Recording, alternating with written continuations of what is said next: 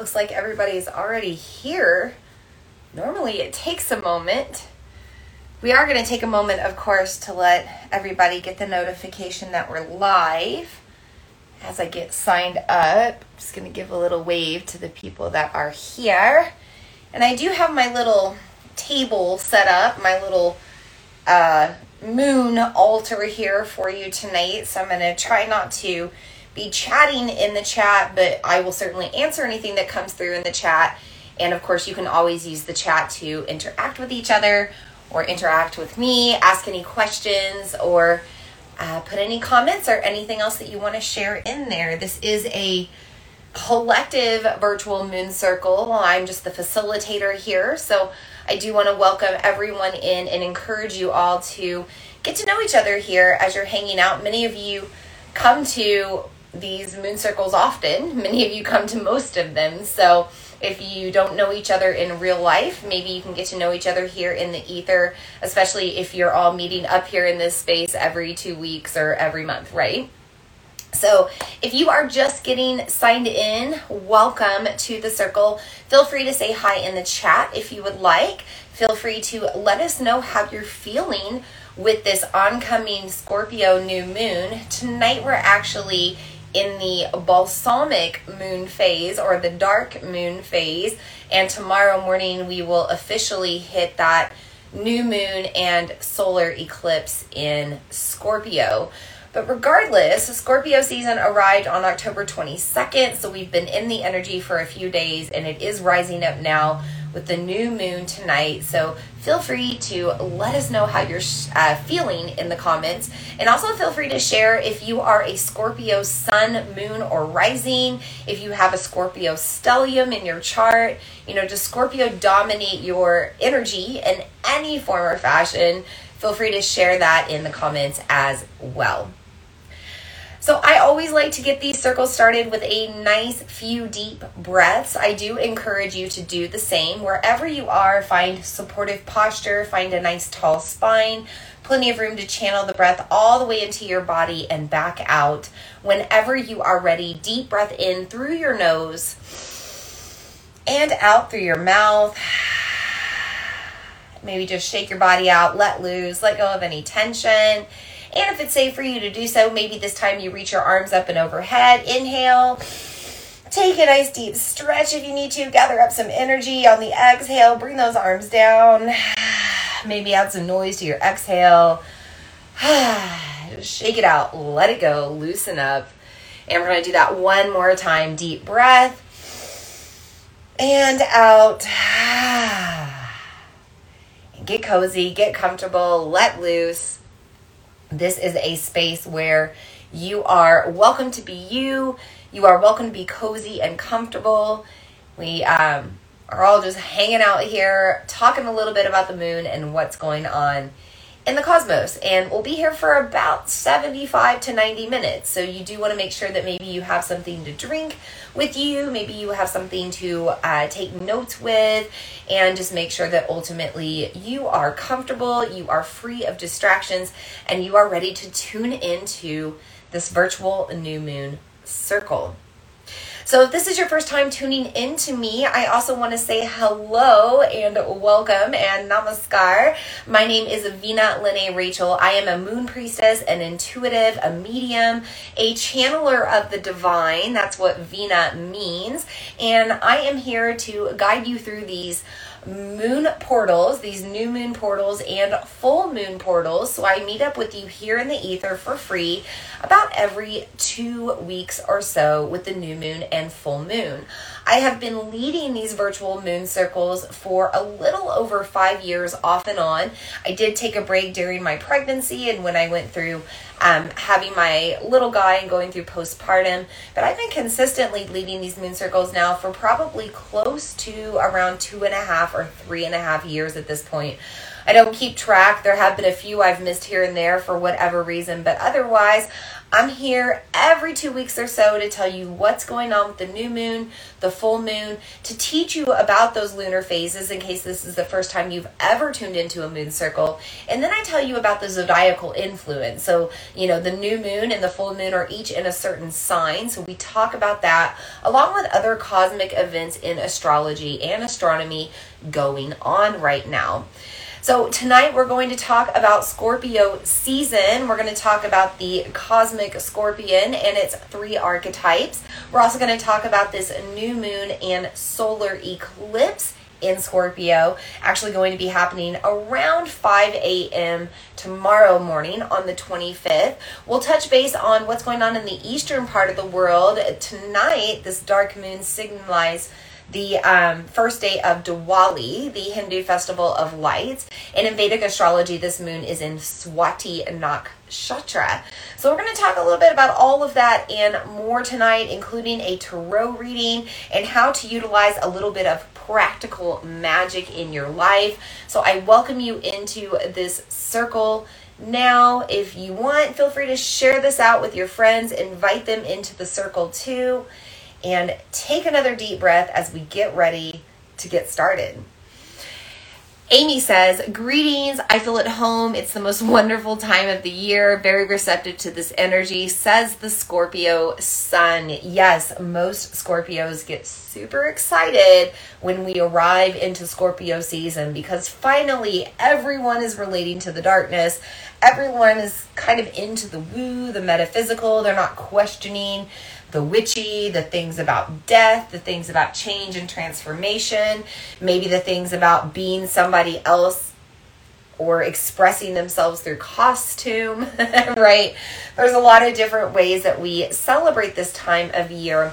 And Scorpios are super excited to be here and are definitely celebrating as well.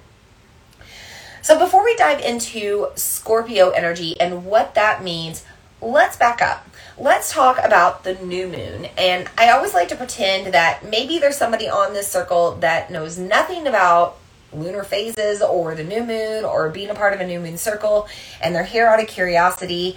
I want to start with astronomy over astrology. You know, when we look out into space, we have to take into consideration kind of this cosmic record that we're all spinning on because we're all connected within this magnetic and gravitational force field attracted into our sun, held together by gravity. And when one of those planets or moons is a little bit off or shaky or in a different energy, it's probably going to impact us too. Now, we pay attention to our moon because it's relative only to our planet it affects the gravity of our planet. Our gravity affects our waters, our oceanic tides, and our internal waters. We know that the word lunatic comes from kind of that deep seated word of lunar energy and vibing out with the full moon. But we can also vibe with the new moon, and that's why I like to hold these virtual moon circles as well. The moon cycles through its journey around the earth around every 29 and a half ish days. Now, when it does that, it's going to switch to, through different lunar phases. So it's going to start in the new moon phase on day one. It's a dark moon. We look outside, it's dark outside. We can't really see the moon. And then about day three, four, two and a half, somewhere around there, we shift into the crescent moon phase. That, you know, moon starts to illuminate with solar light again. Eventually, we're in a half moon phase, and then we're in a full moon phase. And then we come back around again, eventually to the new moon, 29 and a half ish days total to go throughout that lunar cycle. Now, anytime we're in the new moon energy, we are aligned with the sun. And that's why we can't see the moon outside. When we're in a full moon phase, the sun is on the opposite side of the earth from the moon, and the moon reflects the solar light onto the earth. When the moon is on the same side as the sun, it's unable to do that, and that's why it's dark outside. That's also why this new moon is in Scorpio energy or the sign of Scorpio because we're in the solar season of Scorpio the sun cycles through its zodiac seasons about every 29 30 days right? And so during that time we shift energies as well. So october 22nd we moved into scorpio season. Now the moon aligns with the sun and also takes in that scorpio energy and this new moon influences us in that way now, every once in a while, the moon is positioned in such a way with the sun that we also experience partial or full eclipses. When we're in a new moon, of course, we're aligned with the sun, so we're going to be experiencing a solar eclipse. Now, that's exactly what's going to happen tonight or actually early tomorrow morning. It's about 5:04 a.m. Central Time. We will experience a solar eclipse in Scorpio energy. Now, if you're here in the West, you're not going to be able to experience that or see that. You will be be able to experience it. Let me back up my words there you'll experience the energy, but you're not going to be able to physically see that solar eclipse. It's only going to be visible in parts of Europe and then Ukraine and Russia. And it's actually really auspicious that it's aligning in those parts of the world. And I'm going to talk about that later on in this transmission. But for now, you just need to know that, you know, at certain points in time, it gets to a point where the moon completely covers the sun or most of the sun and then all of a sudden backs off again and allows the sun to shine through. And that's when we experience an eclipse. We have moved into the second phase of our eclipse series, our 18 month Scorpio Taurus eclipse series. We're moving into phase two now. We had phase one a year ago during the Scorpio season. I apologize, we're moving into phase three. we had phase one in Scorpio season of last year. We had phase two in Taurus season of this year, and now phase three in Scorpio season of this year. Phase four will complete this series in Taurus season of next year. So we're not quite done with this energy yet, but whatever we do right now in this eclipse portal under this energy of this new moon will carry us over at least until the full moon in Scorpio six months from now, maybe even further. Eclipses are kind of magical. They have a way of fast forwarding our evolution or fast forwarding whatever we choose in our life to attract back whatever it is that we're putting out there. So, this is a moon where it's really important to pay attention to the energy you're putting out and the energy that you want to reciprocate. And remember that law of attraction that, you know, everything you put out will attract back to you. Like attracts like. And Amy said, yes, she's super excited for this Scorpio season. So you can hear it in my throat. I have been dealing with some allergic reactions. Actually, about four or five days ago, I woke up with a completely swollen shut eye around this side of my face. I've had some um, drainage and, and seepiness and, you know, dry skin and just the whole shebang. And also my throat chakra has been affected with my sinuses. So I'm to wet my whistle and hopefully that'll prevent me from having to clear my throat so much. And then we're going to keep on keeping on.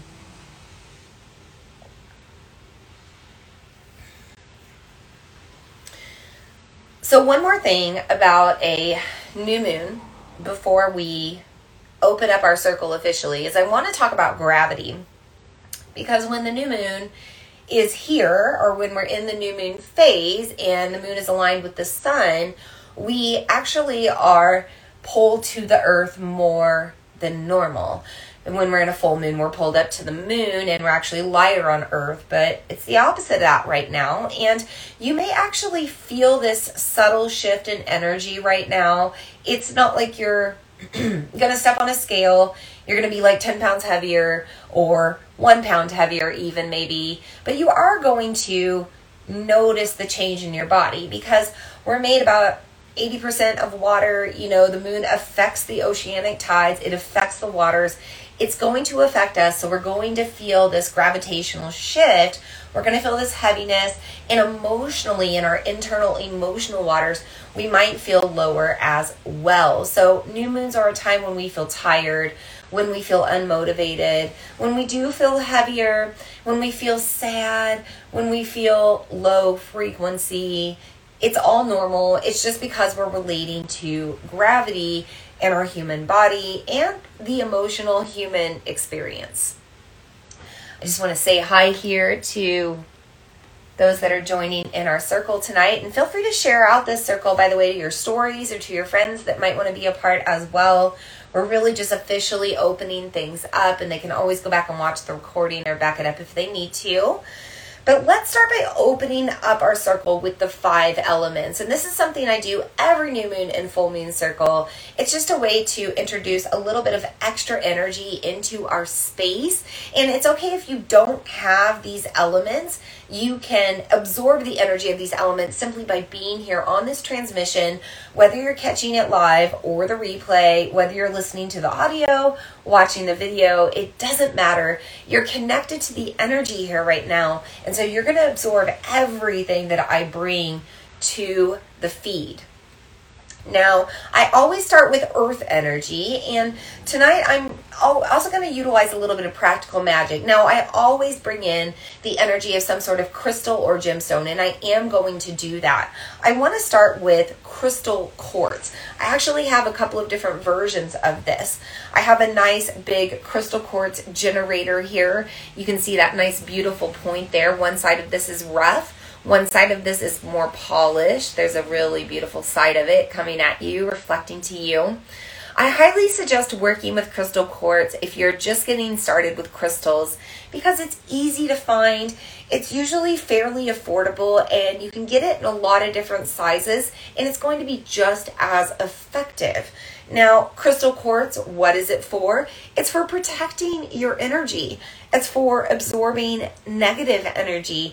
It's for taking away some of those lower frequency feelings that you may be in with this new moon in Scorpio. Allow it to go to the crystal so that you can vibrate a little bit higher. Many people wear crystal quartz on them. I do have a little pendant here that's not um, currently on a string, but it's also wrapped in copper. And again, it's a generator, polished and pointed. Anytime we work with pointed crystals, we concentrate the energy. So you could use something like this. You could wear the crystal quartz around you to protect your energy and absorb negative energy. Or you could just have some crystal quartz in your spaces to take on that energy as well.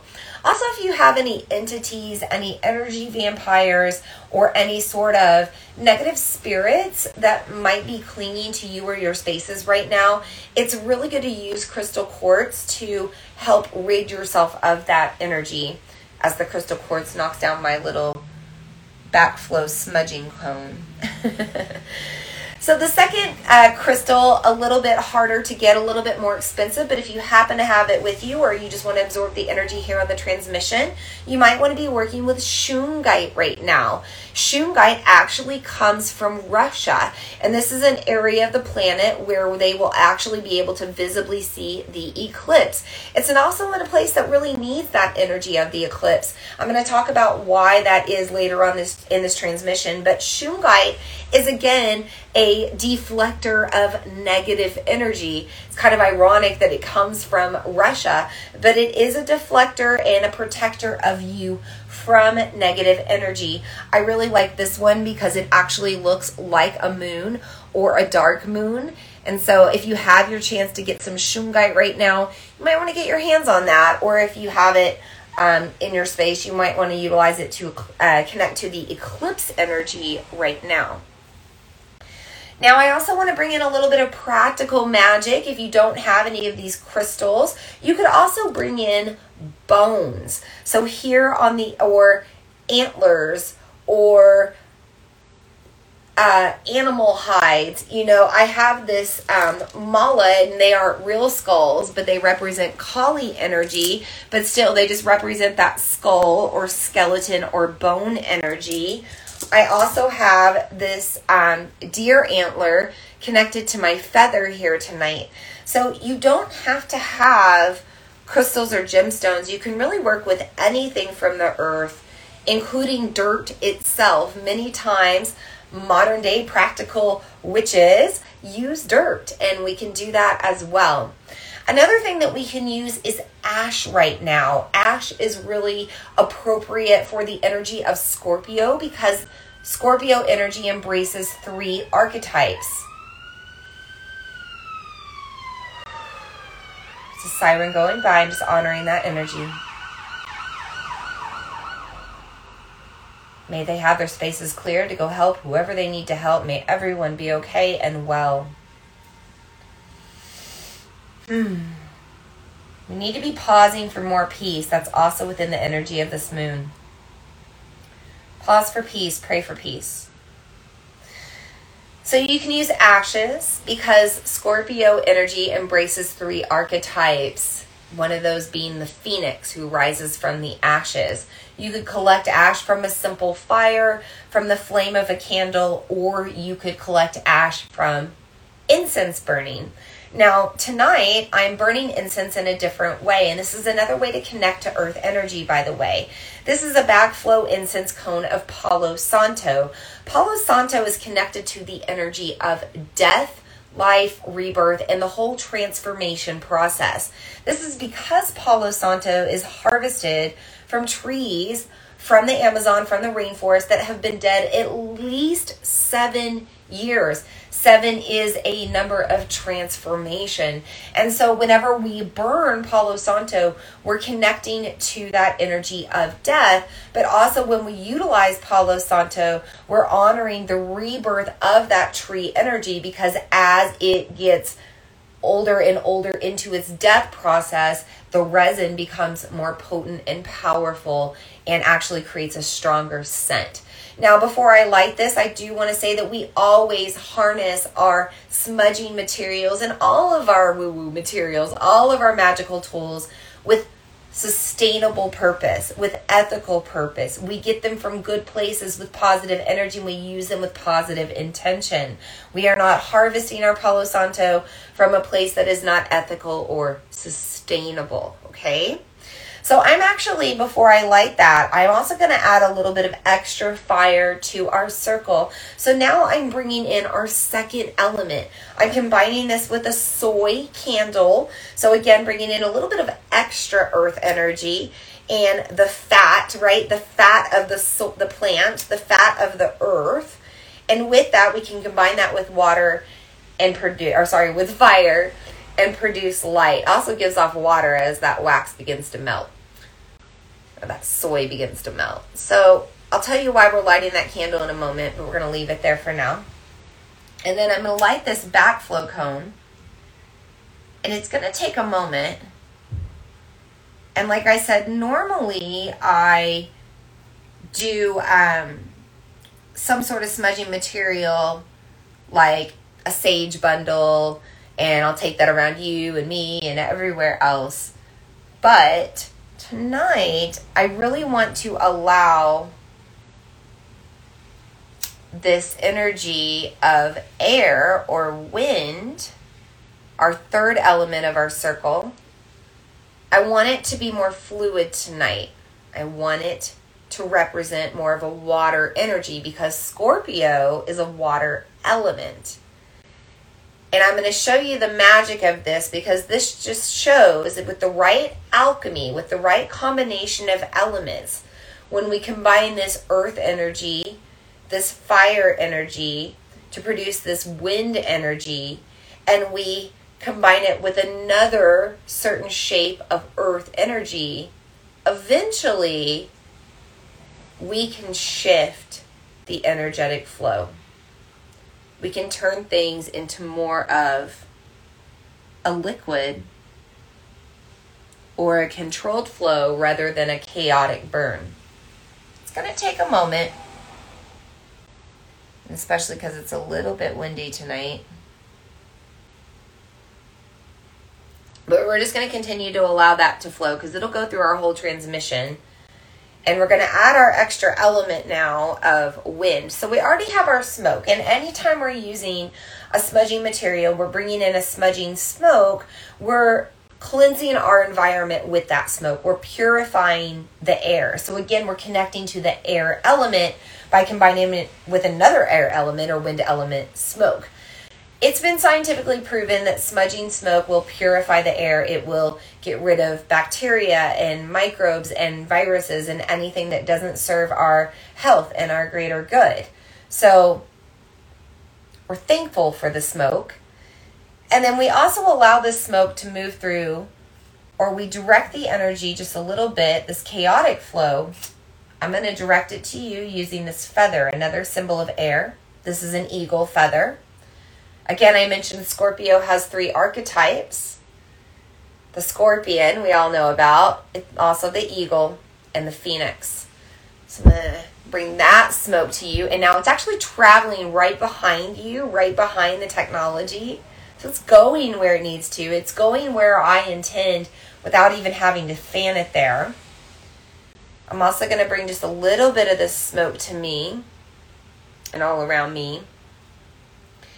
And then I hope you can start to see now. I can see it in the transmission. Do you see how the smoke is starting to move down instead of up? It's moving into that backflow. By the way, this is the symbol of Om on this backflow incense burner. So we're just going to continue to let that burn. And it's going to go wherever it needs to. The smoke will go where it needs to. You have to trust in that process when you smudge. I'm going to bring my feather back down here. Actually, I don't want to block your vision there, so lay it across my skeleton necklace. And as that's burning, I want to bring in our water element, our fifth, fourth element. I apologize, fourth element. Another form of smudging material. This is a smudging spray. So some of you can't burn incense, you can't burn things that produce a lot of smoke in your spaces. You're going to set off the fire or the smoke detectors, or maybe you're sensitive to scent or allergy. You can make a smudging spray. This is simply a tincture that I created with alcohol and dried sage. I let that set for many moons, but as many moons as you want, you could make your own. Smoke's getting to me. there we go. And um, you can combine that with water, which is a little bit of that tincture. It doesn't take much. You can dilute it down. Add any other oils if you want I Added a protective blend of oils here. And I'm just going to spray this. So this is great after you smudge with smoke, just to again kind of purify the air or get rid of some of that smoke that might be burning and irritating your scent and sinuses. You could also just simply use this to smudge your spaces. So little to you, little to me, a little all around us. And that's another way that we can purify the air using water. You know, we want to connect to water a lot right now with this Scorpio moon, which is a fixed water sign. So I also just have some water to drink. I always suggest that you have water with you when you do ceremony to purify your internal spaces as well and also to get your internal waters moving. Whether we're working with a new moon or a full moon, we want to work with our internal waters.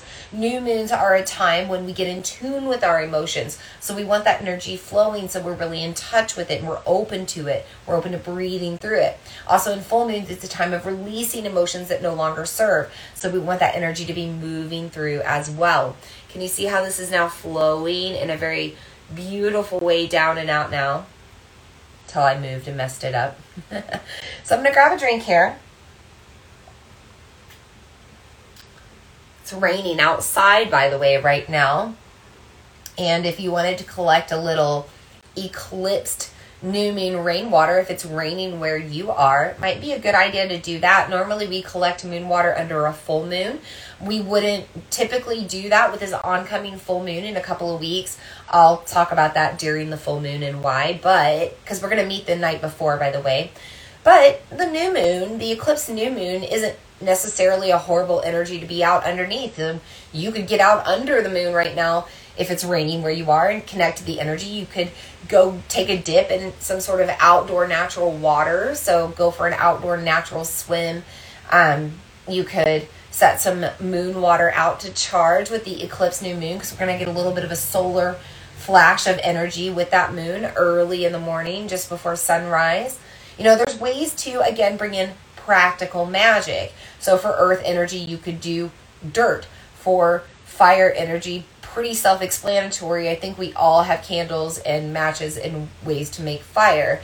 You could build any sort of fire you want. With water, collect the rainwater and you know use that for ceremony don't drink it but you could use it for purification and wash yourself in it you could take a long hot shower or a long hot bath you could use salt for your earth energy you know there are so many ways that you can connect to the water as well so that was long winded because we're in a windy Vayu, wind god ruled moon.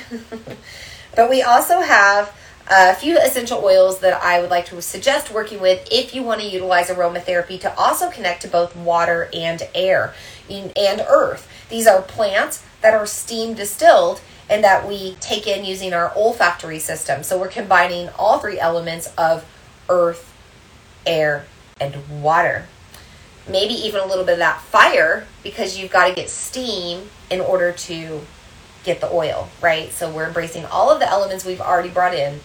And wild orange is a super common oil that most people can get their hands on.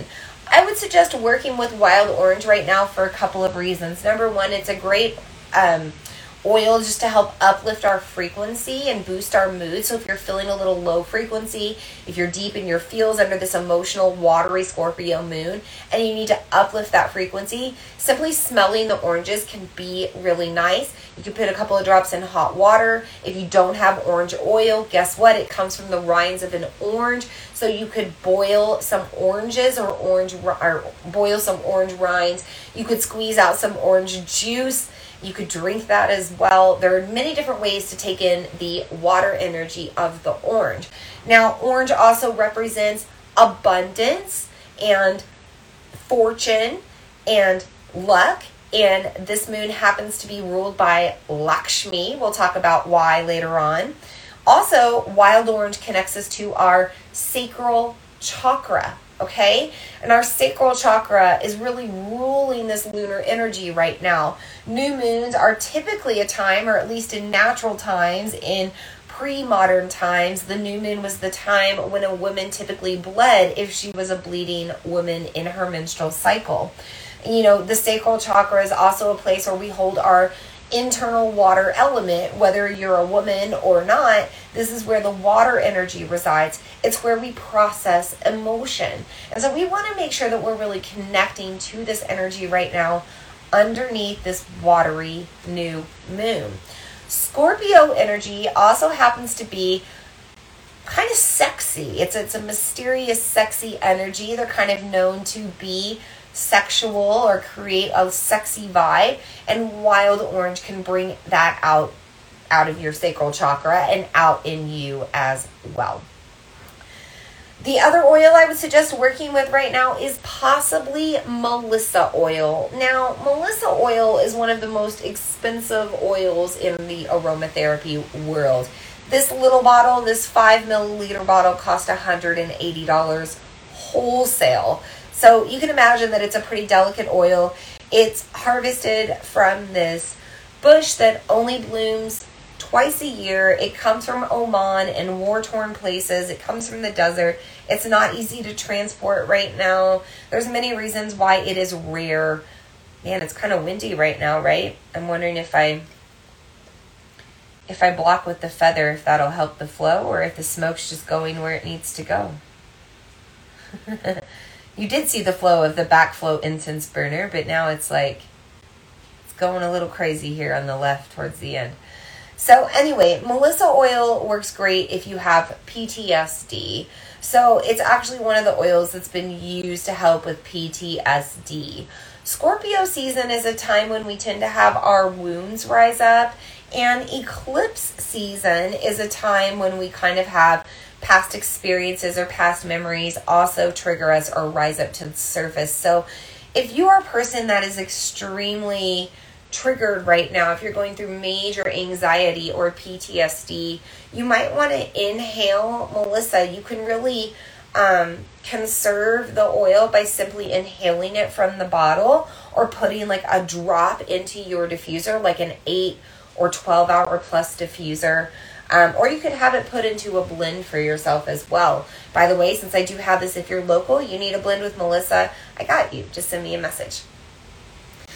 So, those are some of the ways that you can work with those four elements. And then I did mention we're working with five elements tonight. The fifth element is the ether, it's the space where we're already connected, the internet. Whether you're tuning into the circle live or through the replay, you are absorbing the energy of all of these elements and everything else that comes through on this transmission. The great thing about the ether is the more people that tune into it in the future, the recording of this transmission, the stronger the energy becomes. That's why I like to do these new moon circles and full moon circles in the ether because of that potential for the energy to expand. Um, Amy says she loves Kali, and yes, Phoenix rising from the ashes. The Scorpio confirms the triple archetype.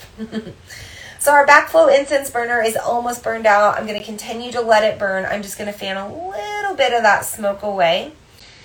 And then I'm going to take in this crystal quartz generator with the copper on it, just this little guy, because that copper is going to go out to you with this ether, this ether element.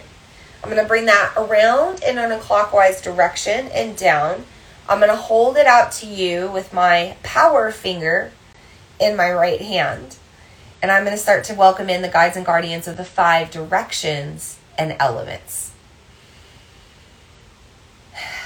We begin by welcoming in the guides and guardians of the East with their element of air. The wind god Vayu is ruling this moon out of Swati Nakshatra. We know that breath symbolizes life, symbolizes prana, symbolizes new beginnings.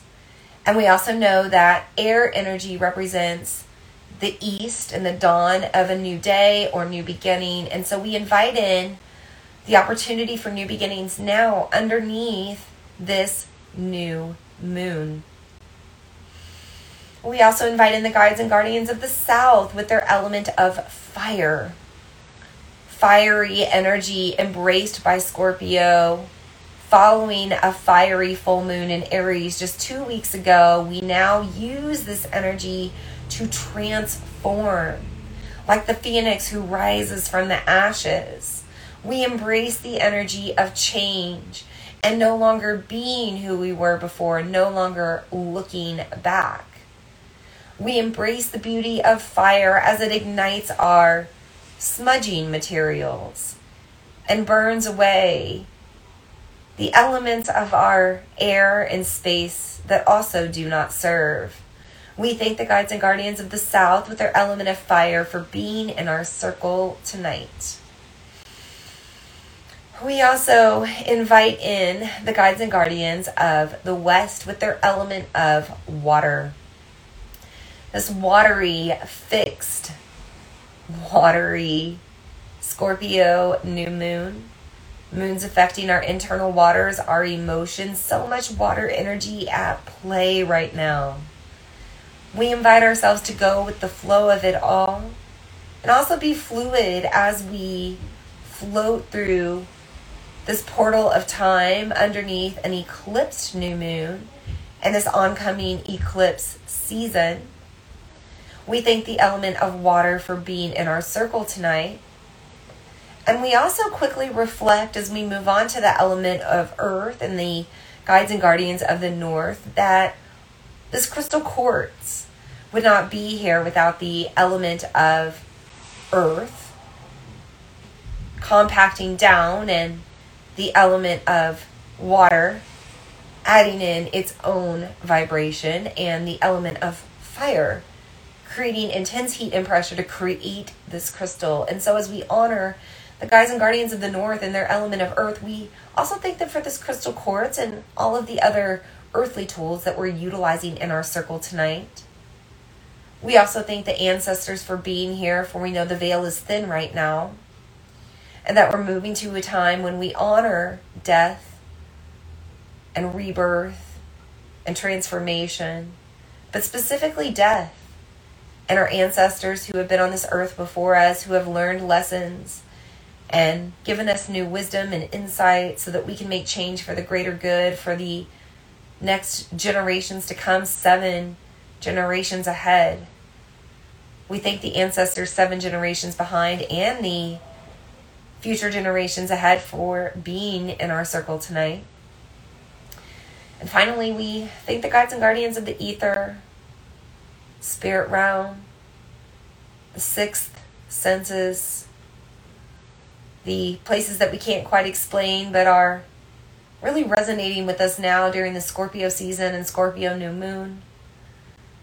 We invite in archangels, angels, healers, deities, cosmic races, cosmic consciousness, source being, source consciousness to influence us in whatever we way, in whatever way that we need to receive.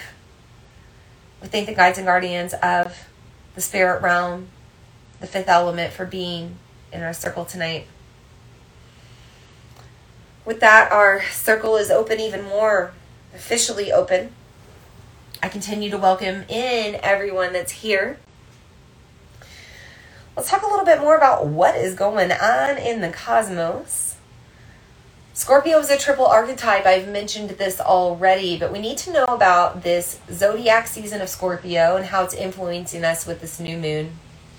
Because not only does it influence this new moon portal, and this eclipse and a little bit of this eclipse season, but it does influence this entire lunar cycle that we're in. So until really the next new moon, the new moon in Sagittarius, and really until Sagittarius season, that's when it'll start to shift. But until the new moon in Sagittarius, we're going to hold on to Scorpio energy. It's what's influencing the next, you know, 29, well, I guess now it's like the next, what, 24, 24, 25 ish days until we shift into Sagittarius season. Scorpio is an energy of triple archetype because it needs to be multifaceted in order to fully understand itself and the human experience. Scorpios, a lot of times, they get a bad rep. They're related to darker energy, kind of those, not always, but people that are a little bit more goth, hermity type of people, people that I'm not a Scorpio, but wear a lot of black. I am a Libra right before Scorpio season, the first season of autumn and death. I embrace it as a Libra. But Scorpio energy is multifaceted because it has a lot of feelings. Feelings beyond what some of the other signs could even feel. Feelings beyond what humans are even able to describe right now. Feelings and emotions that make them very sensitive and very empathetic. And so sometimes they're just learning how to deal with that. Sometimes they've evolved and they've, you know, learned how to shield themselves or protect their energy or continue to thrive amongst humankind despite all the chaos. And it doesn't matter if you're Scorpio or not, if Scorpio rules your chart or not. Right now, we're all feeling this energy, and we may feel one of these archetypes, or two of them, or all of them. And Scorpio people, or people that are heavily influenced with Scorpio, may also feel one of those energies in a lifetime, or two of them, or all of them. It just varies. Scorpio starts with the cosmic scorpion. That's what most people are familiar with. And scorpion energy is the first evolution of Scorpio. It's the low lying Scorpio. Scorpion on the desert sand, kind of isolated in the middle of nowhere, but still has its cave or its little holes to retreat into at night, or when they're feeling, you know, vulnerable or protective. The scorpion also lashes out easily with its poison and stings people without really even thinking about it, without holding back. There's no anticipation, they just lash out and sting. Maybe you're in that shedding phase of the scorpion. Maybe you're somewhere in between, just letting go of that energy or that behavior or that way of life. Maybe you're going through a sickness right now as you start to molt and shed your exoskeleton. And you move on to the next archetype. The second evolution is eagle. I already mentioned it with the eagle feather tonight. You know, the eagle is still independent. Most of the time they're loners, but they do come together to mate. Scorpio is a sexual energy. It's this energy of mystery, conception out of death, life, rebirth. Really, it relates to the moon, the moon cycle, the menstrual cycle, the monthly cycle that fertile women go through. They go through a death, the shedding of the womb, the bleeding out, in order to go through rebirth and life again, conception. So, Scorpio season is a time that really relates to that energy, but eagle energy also you know, is independent but comes together to mate, maybe also comes together with other close eagles to maybe hunt or feed together every once in a while. But there's also this hindsight. The eagle's gone through some things. They have hindsight. They're not so quick to react. They're not so quick to claw and fight and attack. They're kind of just soaring above, trying to be more peaceful, trying to just go with the flow of the current of the wind and wait for what's to come. Finally, we have the phoenix, another bird energy. So we're rising even higher now. We're spreading our wings even wider. We're rising from the ashes of deep trauma, deep challenges, deep seated experiences that make us totally different from who we are before. The phoenix, as it rises from the ashes, will never be as it was before. It's stronger, it's wiser, it's more capable, and it moves more from the heart. So, which evolution are you right now? Which archetype are you? Feel free to share it in the comments. I think right now, honestly, I'm in a bit of the molting, low line scorpion exoskeleton. I'm somewhere between that and the eagle because I'm physically shedding. Going through this sinus sickness, this allergy, and I'm also gaining a lot of wisdom and insight right now around my business side of things and where I want to go from here. And also just like my work life, family balance and, and how I'm starting to emotionally stabilize my energy amongst all of it. So I feel like I have a little hindsight. I'm not really lashing out or triggering. I'm taking care of myself, but I'm still shedding. I'm still going through these times that I really need to retreat and hermit and tend to my wounds. What are you? Feel free to share it.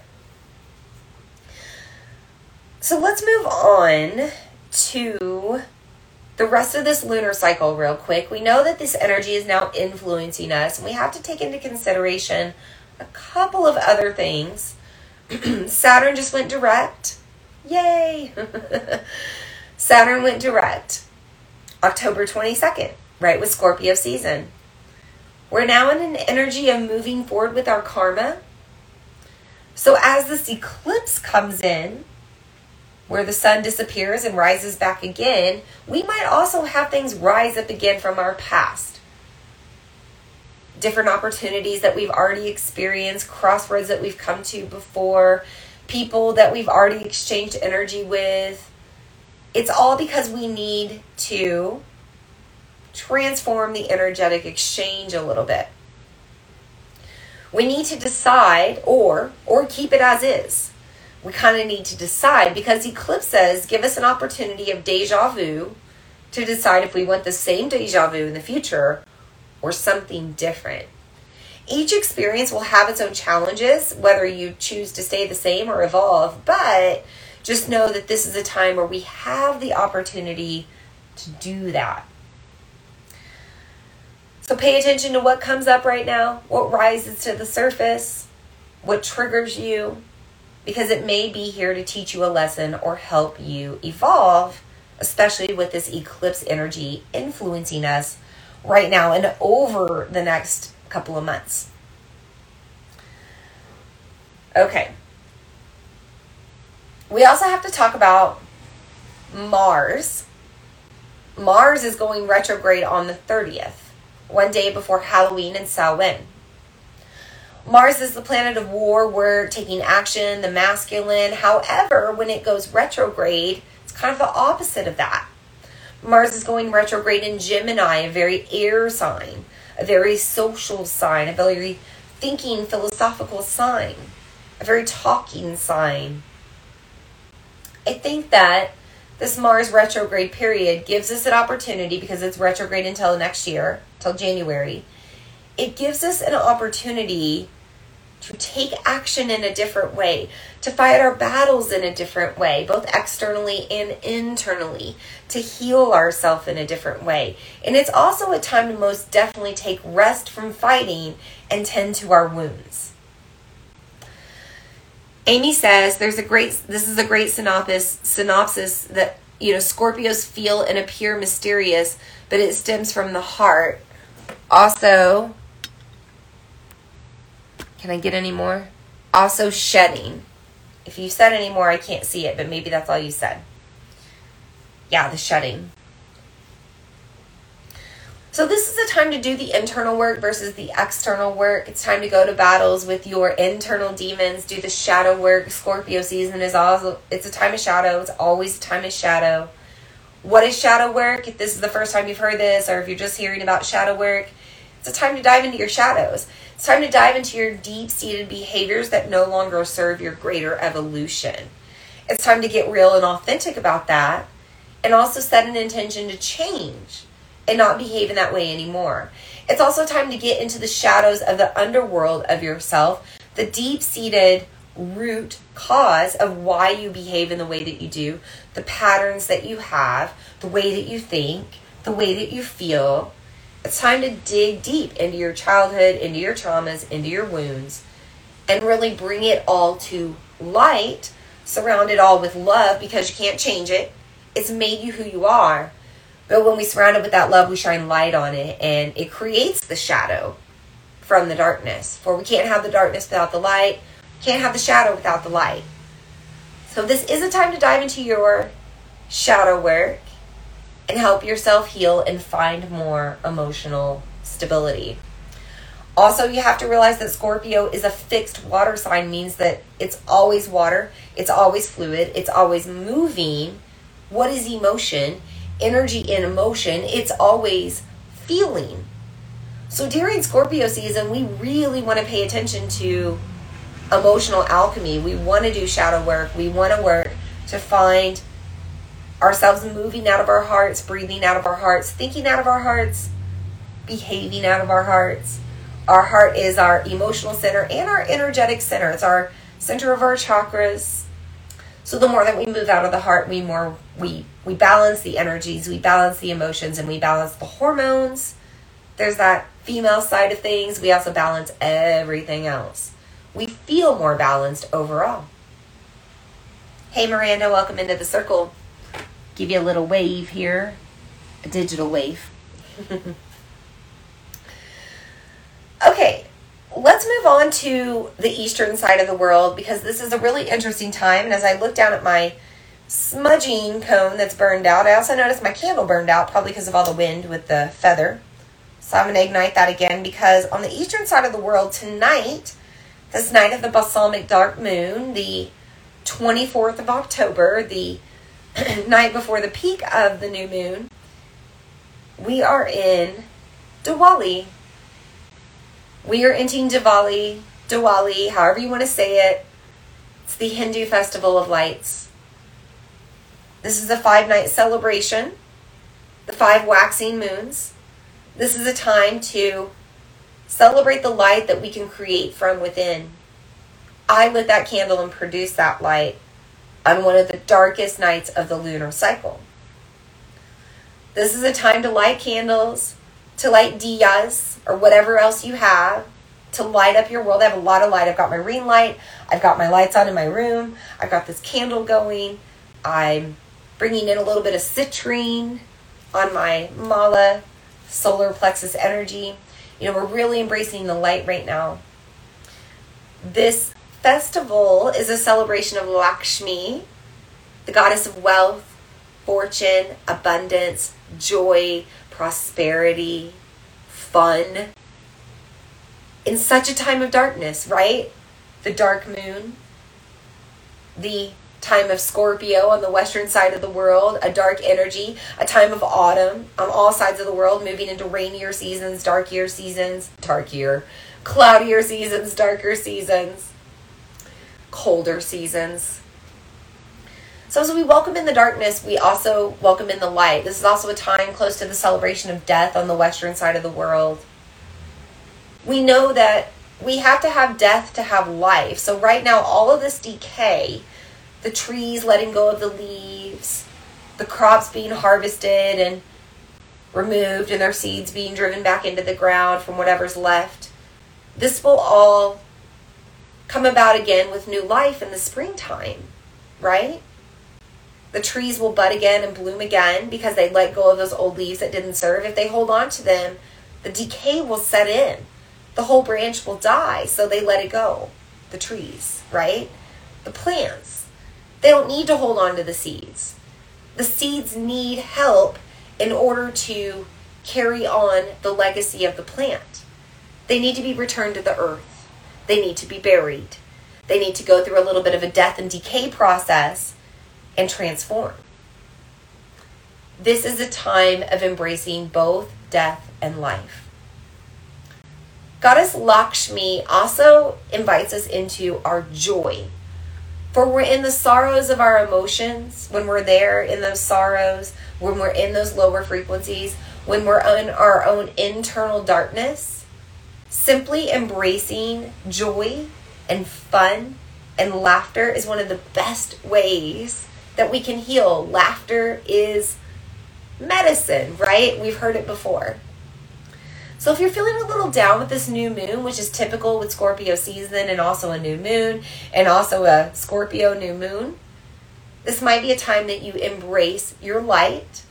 You find your joy, you do something you really enjoy or something that brings fun to your life, or you find ways to bring in more laughter. You could also chant ohms. You know, our backflow incense burner here is the symbol of Om. Also, Lakshmi, to honor her, you could chant to Lakshmi, Jai Lakshmi, or you could chant Om because Om is the mantra and symbol of creation, meaning that we will create out of this sound or vibration. And we're going to do that tonight later on in our uh, circle, by the way, but that's another way you could bring in the light. For when you chant Om, it is the bija seed mantra of your solar plexus, your internal light, your internal sun. And remember that this is an eclipsed moon, no matter what side of the world you're on, this moon is eclipsing. So, just for a moment, on other parts of the world, not here in the West, but in parts of Europe and Russia and the Ukraine, just for a moment, the sun's going to disappear a little bit and come back. So we have the opportunity again when our own internal light, our internal sun disappears, we can bring it back. We have the power. Now, Diwali is not only a time to believe in Goddess Lakshmi and fortune and abundance and also trust in this death life rebirth cycle, but also to embrace positivity because we know we cannot have growth. We cannot have sustainability without it. Things will not grow in a negative environment. And so, in addition to honoring Lakshmi and solar plexus energy, we also pray for peace. Om, Om, Shanti, Om is another mantra you can chant. The creation of peace. I think it's auspicious that this eclipse can only be seen in parts of Europe and war torn Ukraine and Russia, where we really need the peace right now. Isn't it ironic that Diwali, this Hindu festival of praying for peace and the return of light to the world out of the darkness. Isn't it ironic that it arrives during an eclipse to new moon over where we are experiencing war right now? This is a sign for us all to embrace more peace. For energy is contagious, and in eclipse portables, we really enhance our law of attraction and like attracts like. So the more peaceful we are, the more peace we attract around us. The more peace we attract around us, the more peace people see around us. The more peace people see around us, the more peace people want within themselves. The more peace people want within themselves, the more peace they cultivate. The more peace that we all start to collectively cultivate, the more peace that arrives in our environment and it grows, so on and so forth, right? It starts with us. It starts with the internal. So pray for peace right now. And especially over these next five days under this new moon portal during Diwali and during this influence of the solar eclipse. Now, also in the eastern part of the world, in Vedic astrology, we are celebrating Swati Nakshatra. This moon is in Swati Nakshatra. Swati means independent one, and kind of like that eagle energy or that phoenix energy or the scorpion energy, we are also embracing a time of you know, being more alone or being by ourselves or paying more attention to ourselves, retreating in to ourselves, within ourselves, turning within. New moons are always a time for that, but within Swati Nakshatra, we're really asked to go on to an internal voyage to again find the root cause of our behaviors and also find internal ways to manage our energy so that we do create more peace on the external.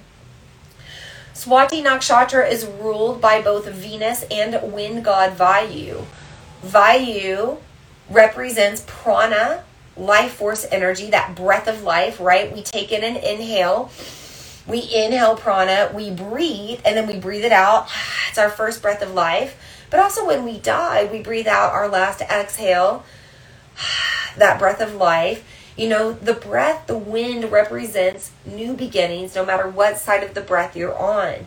Wind represents the change of life, death, and rebirth. So we honor that energy both in the western and eastern parts of the world right now underneath this new moon. This is a time to set intentions with Lakshmi's influence, with this influence of fortune and prosperity and joy and growth.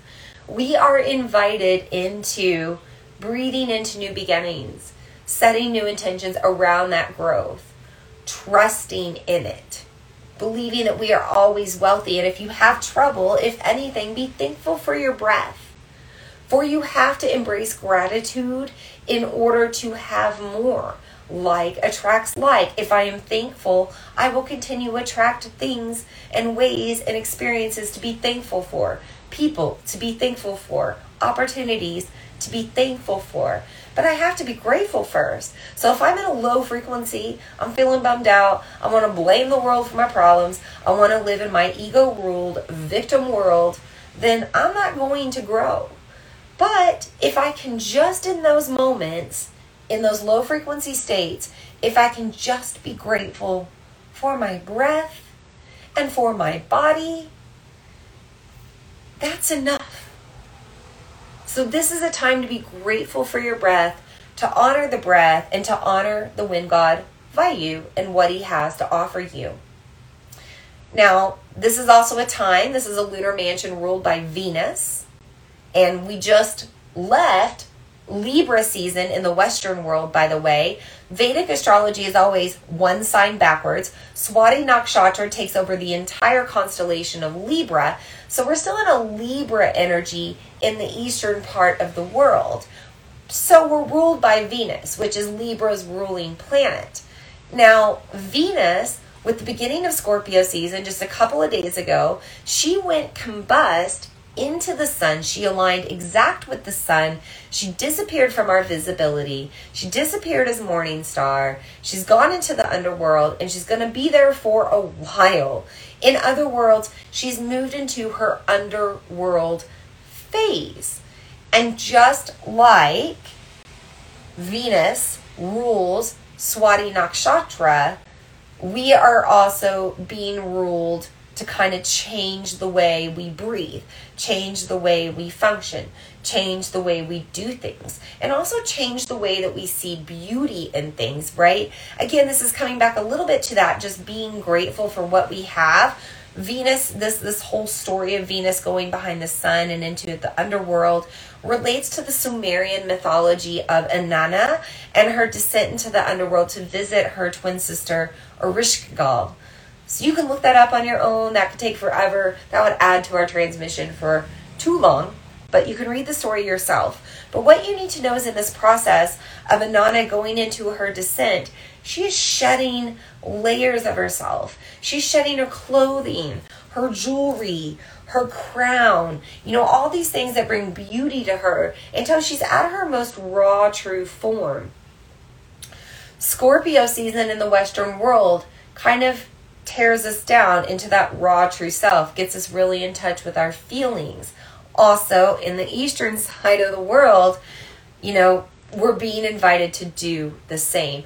We're being invited to look at Venus, to look at the beauty in things, but also to see the beauty all around us, no matter the suffering, no matter the darkness, no matter the decay. Similar, similar to the way that we embrace a planting season during the death time of autumn and harvest.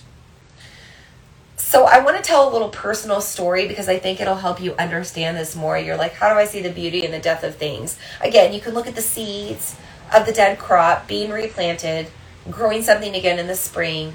But if you need a little bit more, this is a, a personal story. I went to India about five years ago in November.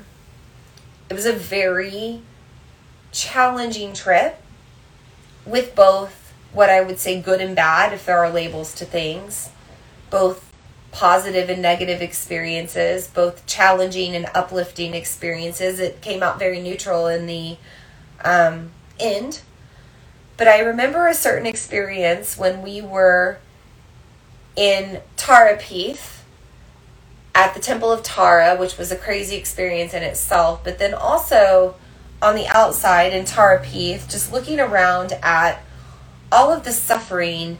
In front of the temple, there were a lot of people who were crippled a lot of times when people are born crippled in India, they're simply just like left to fend for themselves. A lot of times they're dumped on the steps of the temples, hoping that God will save them um, or somebody from the temple will take care of them. The temples do their best to feed them or take care of them, but a lot of times those people are homeless and on the streets. So there was a lot of suffering of the human experience around me after I'd already gone through this temple and had a really like emotionally heightened experience when you have these emotionally heightened spiritual experiences, it's almost like going through a fight or flight response or like a panic attack.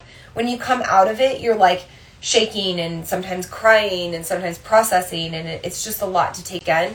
You're very sensitive. You need time to decompress. So when you are stimulated continuously after you go through something like that, it's hard to take it all in. So I'm seeing these crippled people all around me, literally people like crawling and dragging themselves on the ground in these dirty, dirty streets. Very sad, full of sores, leprosy. I mean, things like that still existing there.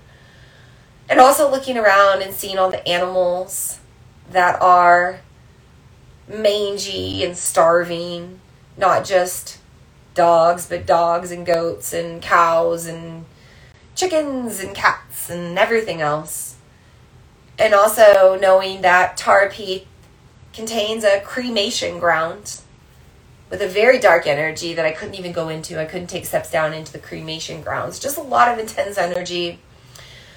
So I'm having a moment. I'm crouching down like this, more like this. I'm squatting in the streets of Tarapith. Just breathing, trying to take it all in, trying to have a moment. And this dog walks up to me because I'm at its level, right? And this dog is so skinny, so starved, so sick, so mangy, not doing good, covered in flies, covered in fleas. And it's just looking at me right in the eyes. And all I do is I look at this dog and I say, I see you. I see you, beautiful. I see you. And I break down crying. and I have a full on moment. And one of the girls helping us lead the spiritual pilgrimage that I was on, she comes over to me and she starts telling me her own story. And she says, You know, I come to India every year to train for classical dance for um, Odissi. And she said, every year when I come, I find this local um, produce vendor and I buy him out for the time I'm there. It cost me like a couple hundred bucks. And I tell him to just take all his produce each day and feed it to all of the animals. Feed it to the cows, feed it to the dogs, feed it to all of the animals that want it. And she goes, That's my way of contributing and doing the best I can amongst all this surf- suffering to try to create a little bit of beauty amongst the suffering. And what she said to me was even though you're not, you know, feeding this dog that clearly is starving, that probably is coming to you for a little bit of food that you don't have to give, you're giving this dog love and affection and you're looking it in the eyes and you're seeing that that that being for who it is and you're seeing into its soul and you're loving its soul and your light is connecting to its light and your heart is connecting to its heart and your frequency of love and vibration is connecting to its frequency of love and vibration. She said you're uplifting that dog's quality of life simply by acknowledging it and sending love to it. And that's what we have to remember right? When we see the suffering all around us, when we see the death, the decay, the rottenness, the sickness, the dis-ease, the ickiness of the world and the human experience, all of it. How do we get rid of it? How do we relieve the suffering? How do we raise the vibration of whatever is root causing that? We shine light on it. This candle's still going. We shine light on it. We bring awareness to it. We give love to it. And we give ourselves the ability to contribute to the frequency of a greater good in whatever way we can. I mentioned practical magic before, right? How we can work with the elements practically. If we don't have crystals, if we don't have Palo Santo backflow cones, if we don't have you know, malas, singing bowls, etc. It's very practical ways that we can do things. If we don't have money to give, to be a philanthropist, we can give love. If we don't have love to give to that person in person, if we can't physically go to that cause or physically go to that person or even contact them or that being or whatever or whoever is suffering, Maybe we're in the West and we want to send love to Russia and the Ukraine right now. Maybe we're somewhere in the world and we want to send love to all the animals in suffering right now. Maybe wherever we, we, we are, we want to alleviate, alleviate the suffering of all. See, my ego victim doesn't even want to let my throat chakra say it. It wants to be a victim, it wants to suffer. No. We get stronger with it. We om shanti om through it. So if we want all of this to improve, we contribute to it with our intention and our vibration. Whether we're chanting Om or thinking Om or chanting peace or thinking peace or chanting Shanti or thinking Shanti or just sending intentions of balance and emotional stability and maybe a little bit of empathy and emotional understanding and emotional sensitivity, if we send all that out into the world with intention, it goes out there and we create more of it, whether we realize it or not.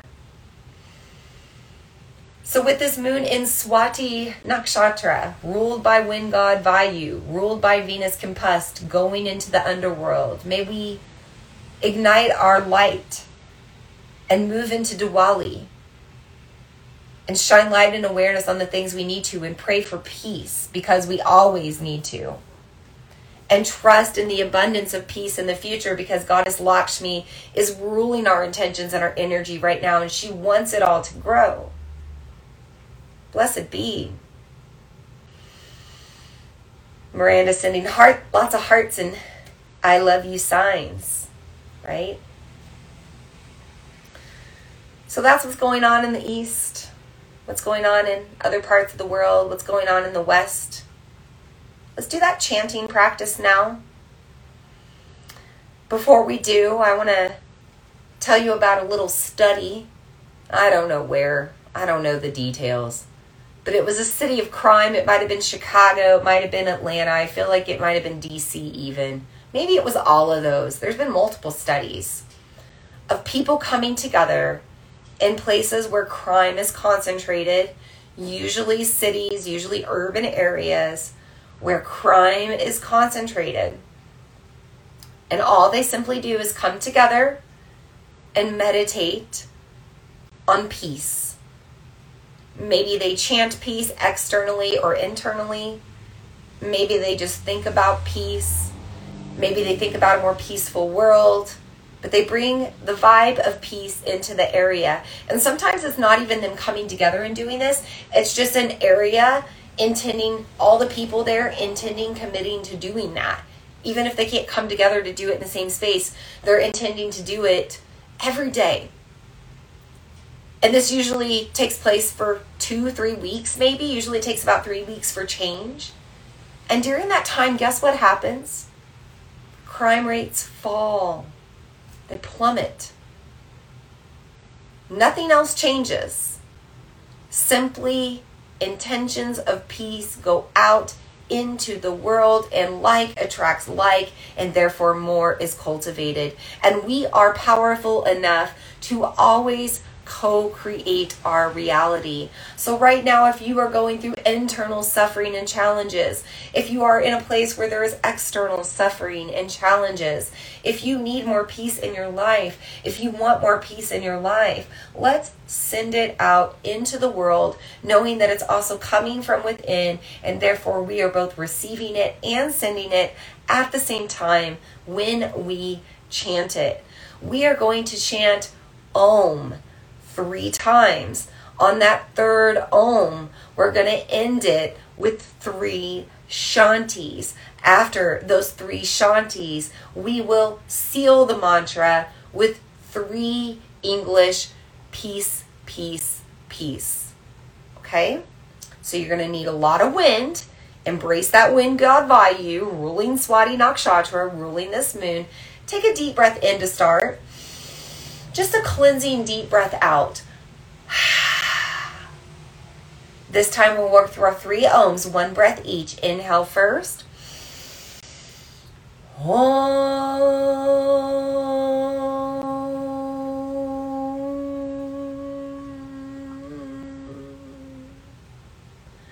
Just let that vibrate for a moment. You can think about the sounds O, M, O, that circle of the sun, the circle of the moon, the circle of life, death, and rebirth, the circle of the belly, the circle of the solar plexus, the circle of creation. Om, deep breath in. Let it out again. Om.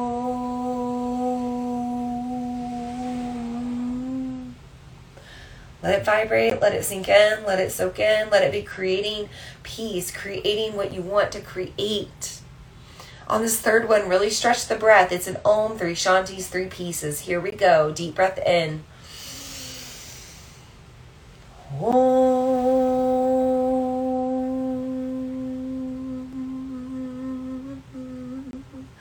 Shanti, Shanti, Shanti. Peace, peace, peace. Breathe it in. Breathe it out. Breathe in the Om, creation, prana. Breathe out peace. Open your eyes if they were closed. Thank you for chanting that peace. Thank you for cultivating more peace. We always need it. So I know that we have been together for a while. We're coming up towards the end of our circle.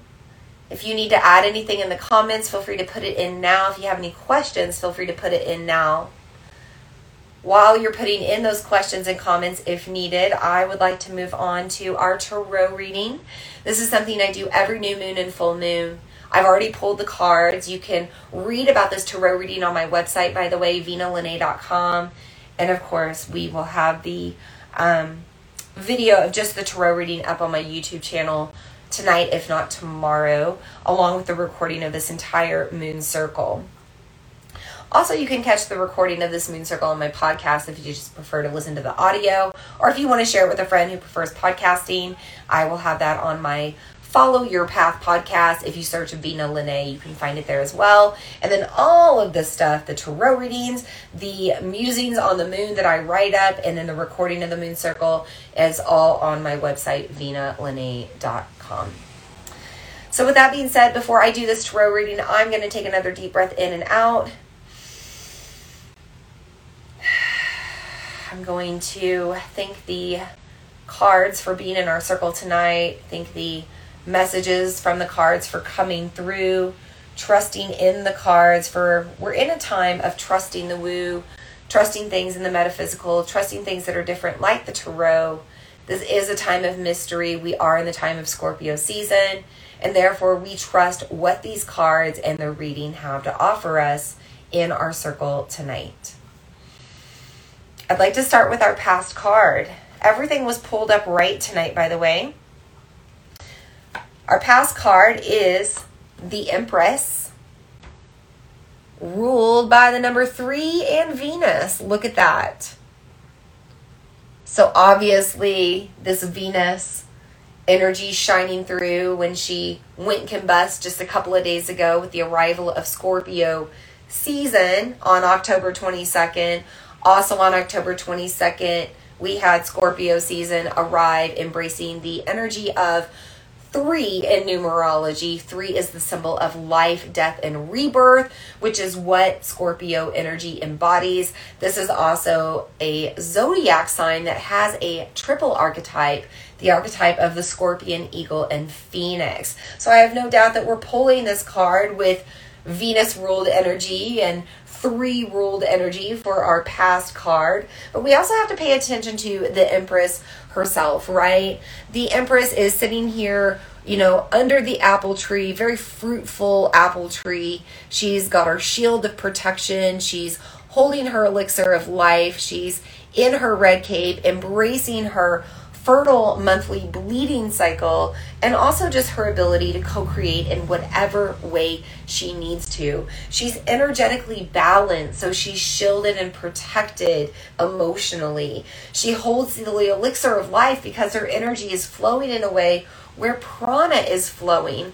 And then she sits under the apple tree because she knows that she can co create whatever she wants, whether it be a human being or whatever she wants to bring into this earthly reality. We are in the same season now. We are in harvest season, but also planting season. We take the seeds of what we've harvested. We either set them aside with intentions of planting in the spring, and in the meantime, we think about what we want to create and grow, or we send some seeds and bulbs right back into the ground. We replant them right away and we embrace what's what what's coming in the springtime. So anytime we're in Empress energy or we pull the Empress card, this is about ruling our life. It's about being fertile. It's about being fruitful. And remember that, you know, we've moved into Diwali as well with this new moon, with this dark moon. And that's an energy of celebrating Lakshmi, the goddess of abundance, and a little bit of the goddess of fertility. So, embracing the energy of co creation right now, remember that you can have or want whatever you desire if you believe it to be so, and if you continue to rule your life with energetic and emotional stability. For our present card, I have the Eight of Swords. I love that we're pulling an eight card because we are moving into a new moon that's eclipsed, right? A what goes around comes around energy, a life, death, rebirth energy. You know, energy is always transformed, right? Energy is infinite, like the number eight. Eight represents infinity. So we have to remember that whatever we let go of right now, it's creating room for something else. It's making space. We also have to remember that sometimes, you know, things happen to us and it's a little bit of divine intervention playing out. You know, maybe it's a natural disaster, maybe it's just nature taking over, but something could come to you during this time or come at you during this time and it's not necessarily your fault. Maybe you set an intention to evolve for the greater good, and the universe kind of stepped in and took the reins and decided how that needed to happen.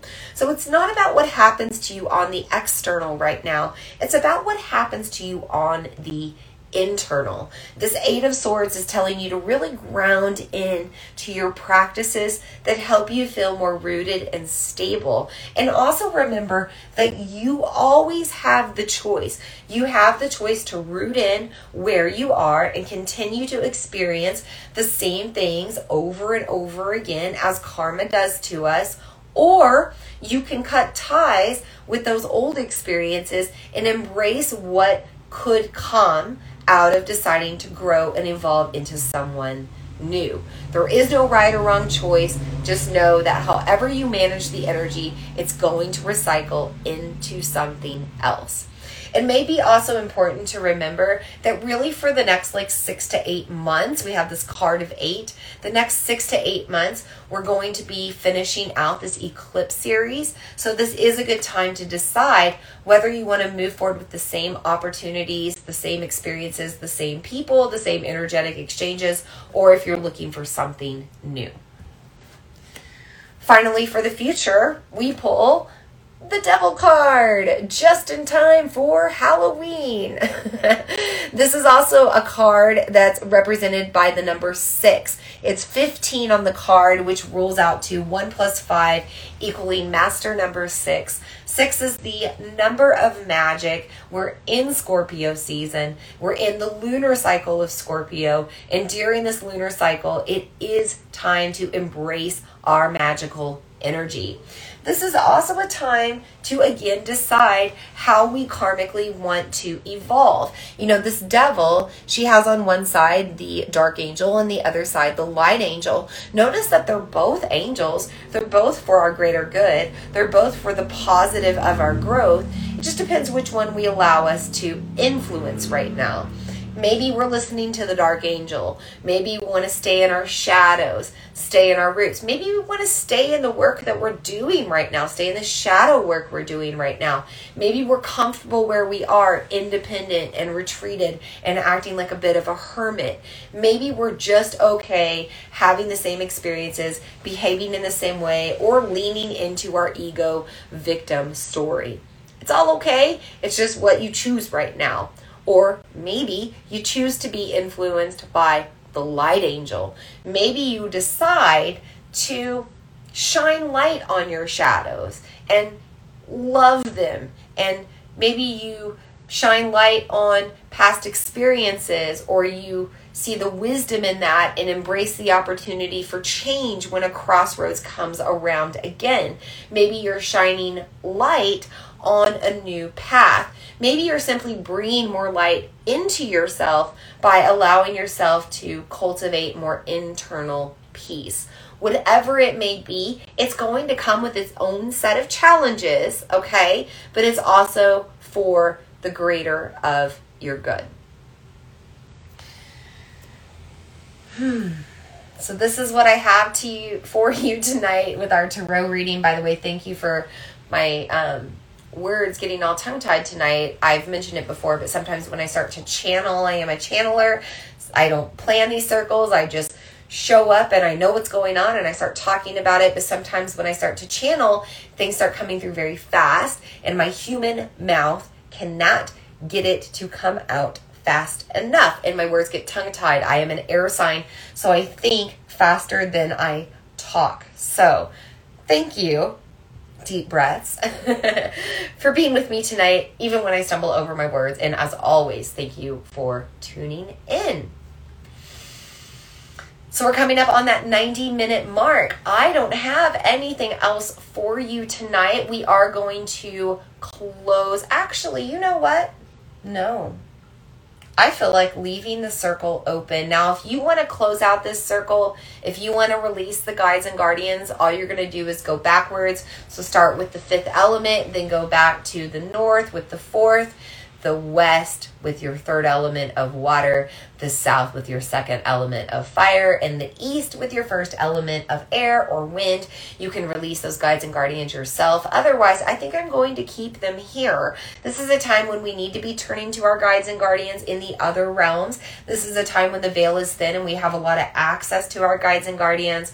This is a time when our ancestors are really coming to us to provide guidance. So I want to leave the circle open and I will close it when we have our full eclipsed moon in Taurus. So our virtual full moon circle in Taurus on Monday, November 7th, that's when I'll officially close things again. Now, obviously, we will go ahead and invite in more guides and guardians during that time. We'll invite in new guides and guardians of the five directions. There may be new ones that need to come into that circle, but when we're done, we'll release all the guides and guardians that we've been working with in this lunar cycle. So I now open up the space with these guides and guardians in hopes that they help you through this journey, through this journey over the next, you know, 25 and a half ish days, through this eclipse, through this lunar portal, this new moon portal. And I wish you blessings as you go through the process.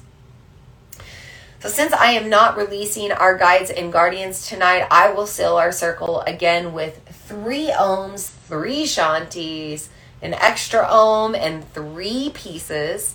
And before that, I will invite you to join us on our next virtual new moon, sorry, virtual full moon circle. I just mentioned it. It is on Monday, November 7th. It's at 8 p.m. Central Time. It'll be here on Instagram, on the Vina Lene Instagram page. My moon circles are only live on Instagram now for now. Um, but you can always get the recordings on my website, vinalene.com, and also on YouTube, usually within about 12 to 24 hours. If you want to listen to the audio version on my Vina Lene Follow Your Path podcast, you can do so through Google, Apple, and Spotify podcasts by searching for Vina Lene or Follow Your Path or looking for both together. And there you're going to find the audio recording of the circle as well. So feel free to listen again or invite your friends to listen or share out on your social media. As always, I am always grateful for you sharing my content and spreading the love yourself, sharing my offerings to everyone. I do appreciate you getting the word out. And as always, I appreciate you being here for making these circles worth my while. You know, I always feel like I'm going to log on and end up talking to myself, but there's always somebody here to tune in as well. So I thank you for being here. I hope that this circle served you tonight. I hope you gained the wisdom and insight and messages that you needed to receive. I hope you had. Um, you received the energy that you needed to receive. And I'm sending you blessings as you journey through the rest of this lunar cycle. Until we meet again, may we all be happy, living in the joy of our solar plexus, ruled by this goddess Lakshmi right now with Diwali igniting our lunar portal. May we all be healthy. May we all feel safe and at peace for peace is really thriving right now with this new moon. And may we, as always, feel loved, be loved, and love one another. And so it is, and so it is, and so it is. Home.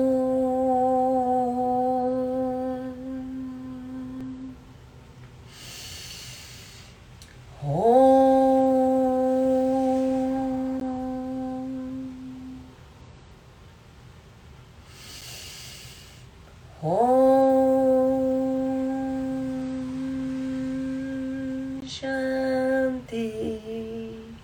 Shanti, Shanti. Om Shanti Om, peace, peace, peace. And so it is, and so it is, and so it is. Blessed be to all, peace to all, love to all. Namaste.